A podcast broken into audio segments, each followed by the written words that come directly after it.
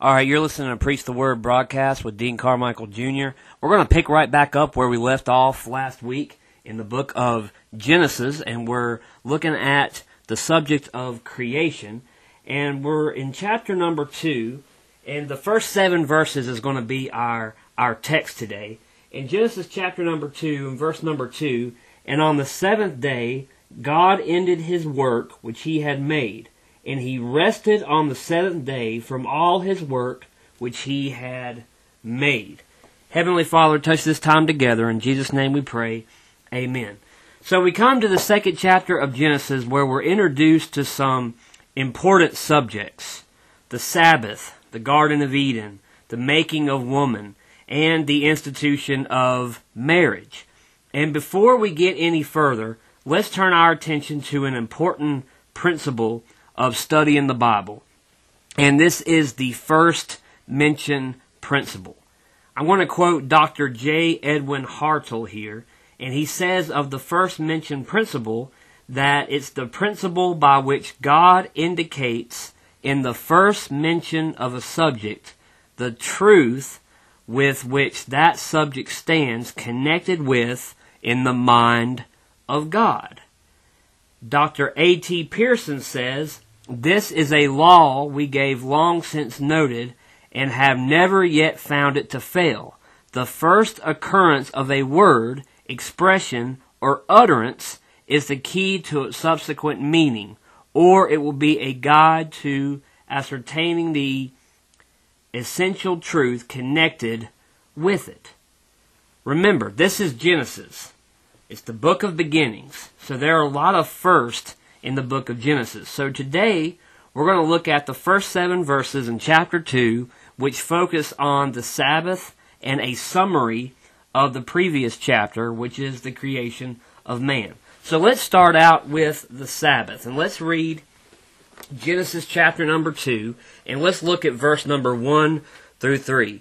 Thus the heavens and the earth were finished, and all of the host of them.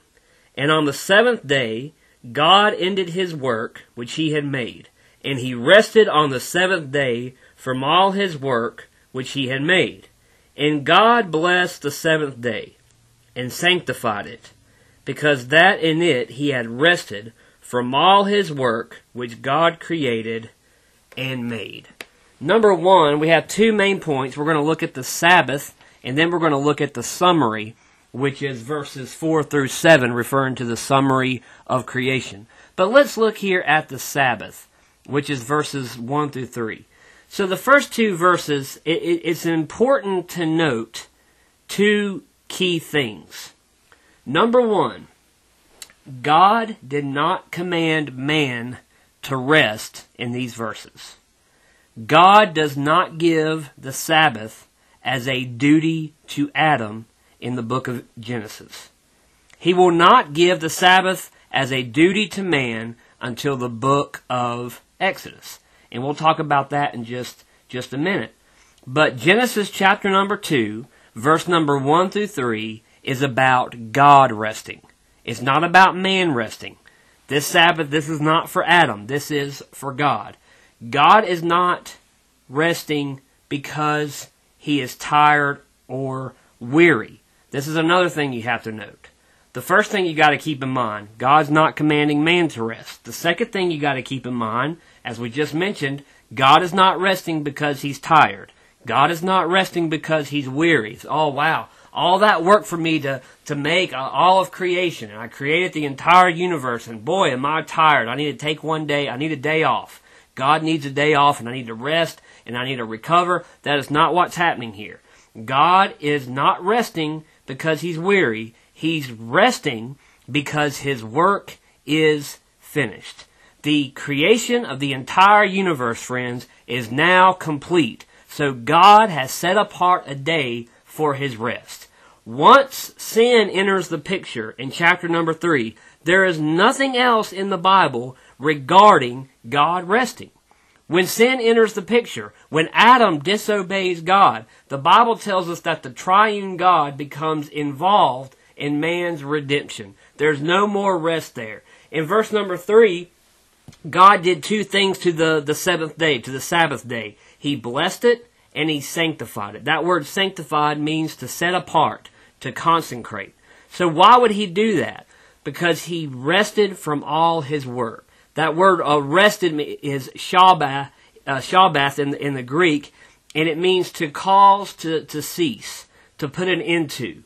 The finished work of God was absolutely perfect. It says, Thus the heavens and the earth were finished. I want to quote Dr. John Phillips here. He says, It is finished.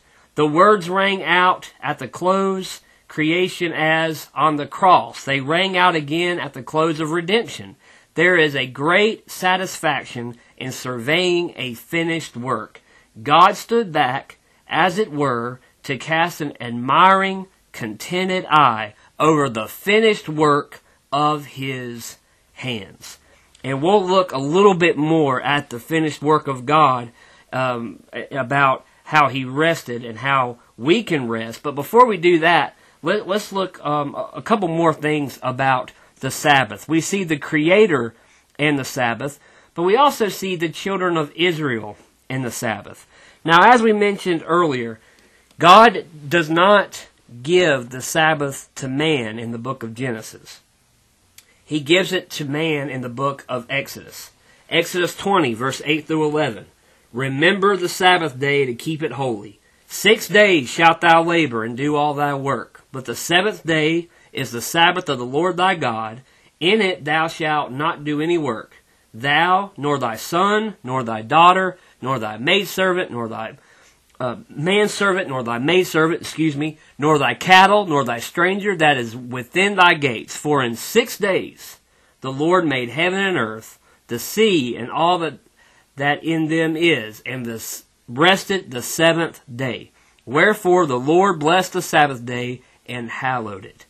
God gives the Sabbath to the children of Israel, not Adam. Again, in Exodus chapter 31, verse 16 and 17. Wherefore the little children of Israel shall keep the Sabbath, to observe the Sabbath throughout their generations, for a perpetual covenant. It is a sign between me and the children of Israel forever. For in six days the Lord made heaven and earth, and on the seventh day he rested and was refreshed. Nehemiah chapter 9, verse 13 and 14 tells us that the Sabbath was given to Israel. Thou camest down also upon Mount Sinai and spakest with them from heaven, and gavest them right judgments, and true laws, good statutes, and commandments, and madest known unto them thy holy Sabbath, and commandest them precepts, statutes, and laws by the hand of Moses thy servant. In Genesis chapter number 3, excuse me, in Genesis chapter number 2, verse 1 through 3, God is not giving man the Sabbath. God is blessing and setting apart the seventh day because he rested from his creation. So we see the Creator in the Sabbath. Then we see the children of Israel in the Sabbath. That's later on. That's the book of Exodus. You can't get those two confused. You can't mix the two up there. There are false doctrines that try to say that God gave Adam the, the Sabbath day to keep it. And that is not, that is not true. That is not what those verses, read the verses, friends. Read Genesis chapter 2, verse 1 through 3. God has not given Adam the Sabbath day to keep it. God is resting because his work in the first six days, six literal days, was perfect. One more thing about the Sabbath. We see the Creator, the children of Israel, but then we look at the Christian in the Sabbath. How does the Sabbath day apply to the Christian? Does the Christian have to keep the Sabbath day? Do I have to keep the Sabbath day? Do you, as a believer, as a child of God, do you have to keep the Sabbath day? The Sabbath day is a symbol of the believer's rest in Jesus Christ. The Bible says in Hebrews chapter number 4, verse number 4 through 10, for he spake in certain place of the seventh day on this wise. And God did rest the seventh day from all his work. And in this place again, if they shall enter into my rest, seeing therefore it remaineth that some must enter therein, and they to whom it was first preached entered not in because of unbelief. Again, he limiteth a certain day, saying in David, Today, after so long a time, as it is said, Today, if ye will hear his voice, harden not your hearts. For if Jesus has have given them rest, then would he not afterwards have spoken of another day? There remaineth therefore a rest to the people of God. For he that is entered into his rest, he also has ceased from his own works, as God did from his. Friends, when God finished his work, in those first three verses that we're reading here, when God finished his work, he looked and he saw that it was perfect. So he rested. In Romans chapter 5 verse 1 says, Therefore, being justified by faith, we have peace with God through our Lord Jesus Christ. Friends, that word justified in the Greek means to render righteous. In other words, when Jesus Christ died on the cross, He paid it all. He did all the work. When we believed and trusted in Him, He saved us. It's all been done. We can now rest in Him because we have been declared righteous in the sight of God the Father through the blood of Jesus Christ. That song says, Jesus paid it all. All to Him I owe. Sin had left a crimson stain. He washed it white as snow. Just as God rested on the seventh day because his work was perfect, because his work was finished, the Christian, we can now rest because what Jesus Christ did for us, it was perfect. He was the perfect sacrifice. He's our propitiation. And when he died, God the Father saw his sacrifice and he was well pleased with that. And when we were wa- washed in his precious blood, Friends, we can now rest that Jesus Christ has saved us and we can rest in Him. What a wonderful and beautiful picture that is. The Bible also says in Colossians chapter 2, going back to the, the Sabbath there, uh, the Christian does not need to keep the Sabbath. Uh, we have liberty in, in Jesus Christ. We don't need to keep the law. We cannot keep the law. Jesus Christ fulfilled the law. He came not to destroy, but to, to fulfill the law. He died on the cross. He became sin for us. He had to come. He's the, not only the second Adam, uh, the, the first Adam failed. Jesus Christ is the second Adam, but he's also, most importantly, he's the last Adam. We don't need to keep the law. Why? Because we have Jesus Christ. And we don't need to keep the Sabbath day. We have liberty in, in Jesus Christ. Jesus kept the Sabbath. Matthew 5:17 Think not that I am come to destroy the law or the prophets I am not come to destroy but to fulfill.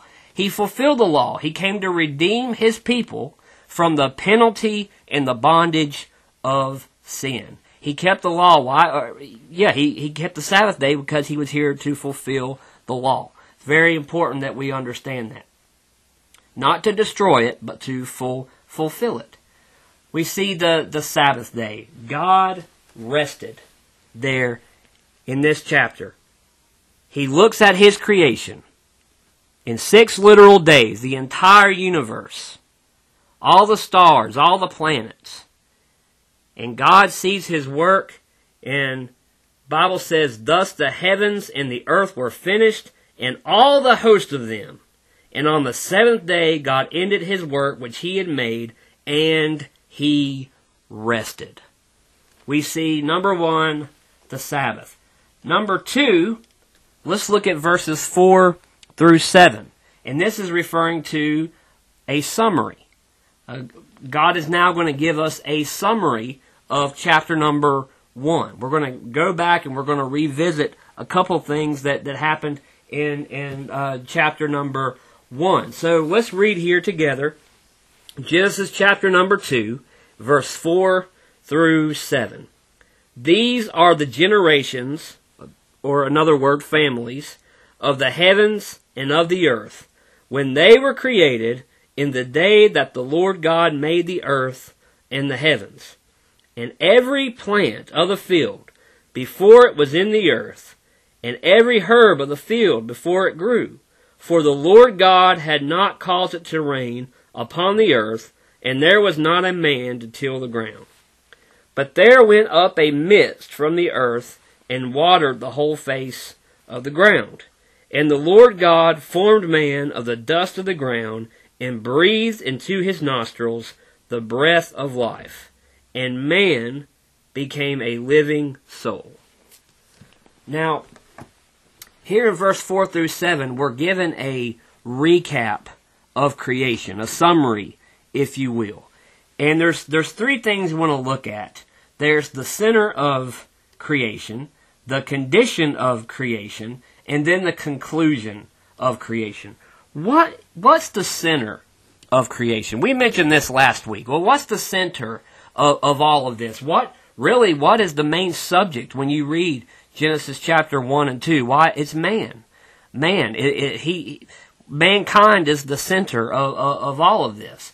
And in verse number uh, 4, we notice something here, uh, as we mentioned earlier, the, the first mention.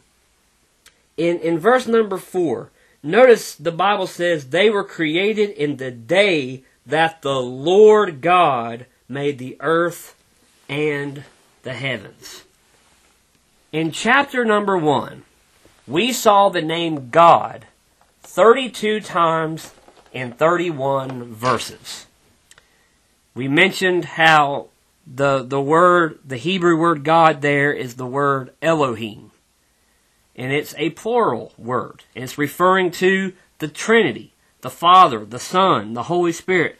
It's a plural noun that is almost always used with a singular verb or an adjective.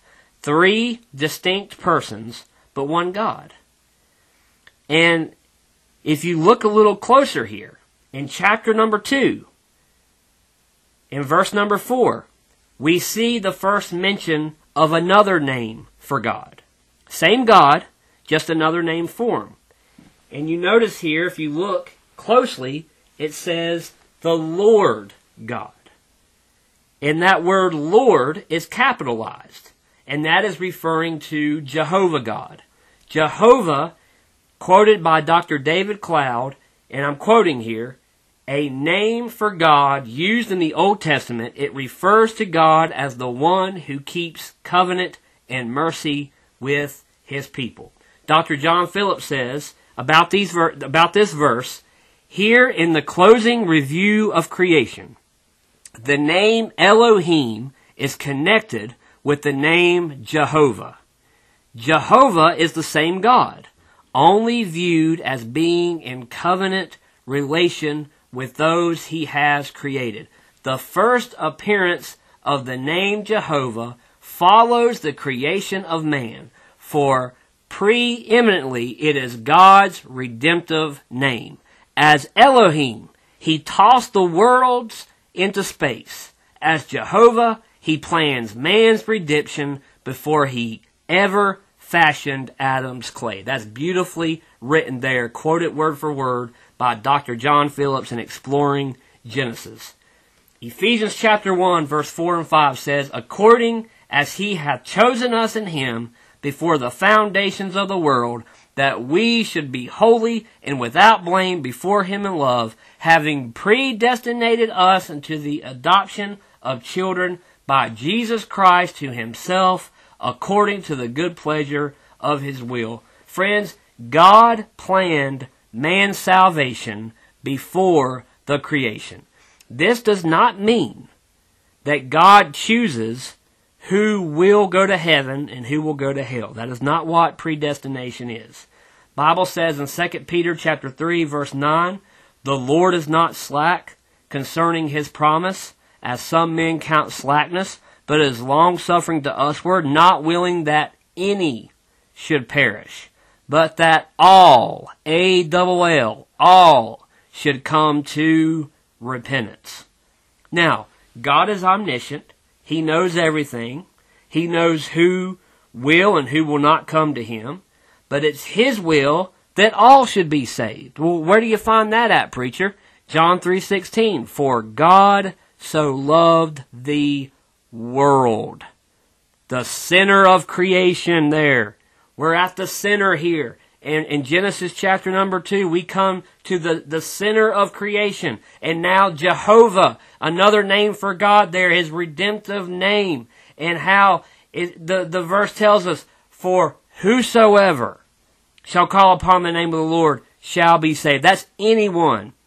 Let me finish quoting John 3:16 for God so loved the world that he gave his only begotten son that whosoever believeth in him should not perish but have everlasting life. Predestination is based on God's foreknowledge. It has more to do with what the Christian is predestined to than who is pre- predestined. Uh, that's Dr. David Cloud.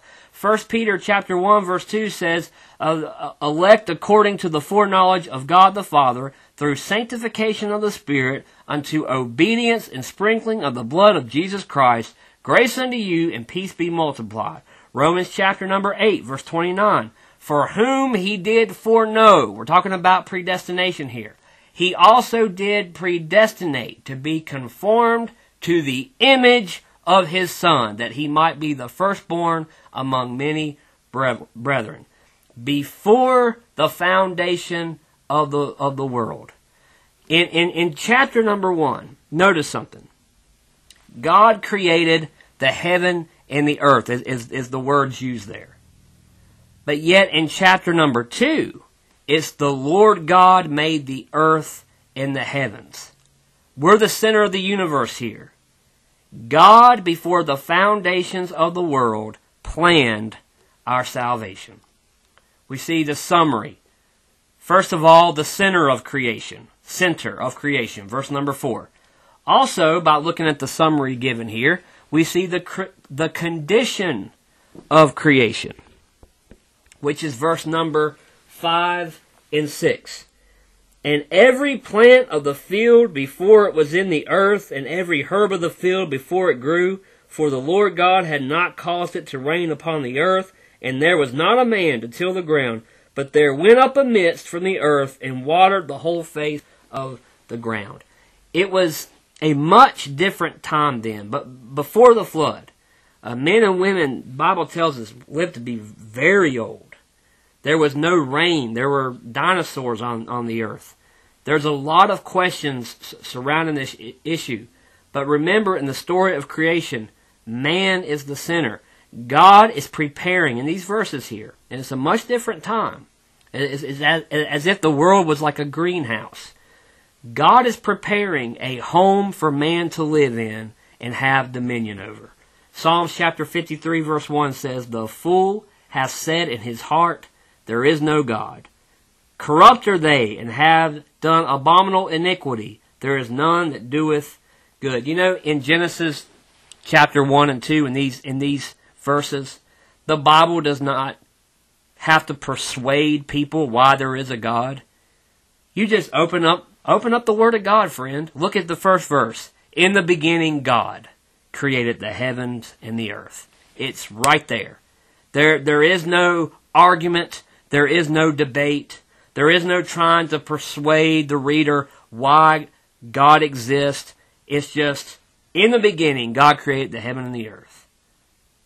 The fool has said in his heart, There is no God. You know, when you look at creation, and you look really at the book of Genesis, one of uh, the most controversial books, and when I say controversial, not, not uh, in any way, shape, or form trying to say there's any contradiction, there's not. God's word is perfect. It's, contra- it's, it's controversial with man, with the flesh. Why? Because they have a hard time believing what's in Genesis. And they like to, the skeptic likes to attack and, and likes to challenge as much as he can. Why? Because if you take away God's authority in creation, you take away salvation, you take away redemption, you take away of all the rest of the Bible. And we touched on that very, very briefly last week. And the condition of creation here in verse number 5 and 6, it was a much different time, and there's a lot of questions, no doubt. But keep in mind, God is preparing a home for man to live in and have dominion over. And we move on here in verse number 7. and we're talking about the conclusion of creation, and then we'll we'll move on from there, and and we'll get into um, the rest of chapter two next next time, which we're going to talk about um, the the Garden of Eden. We're going to talk about the man's home that God has for him. We're going to talk about Eve, uh, the first woman, and then of course the institution of marriage. But let's go ahead and close out this this section here. And the Lord God formed man of the dust of the ground and breathed into his nostrils the breath of life, and man became a living soul. Man came from the ground. 15 or 16 elements that make up our bodies are found in the ground. Psalm 139 verse 14. I will praise thee, for I am fearfully and wonderfully made. Marvelous are thy works, and that my soul knoweth right well. Heavenly Father, use this message for your honor and for your glory. For it's in Jesus' name we pray. Amen.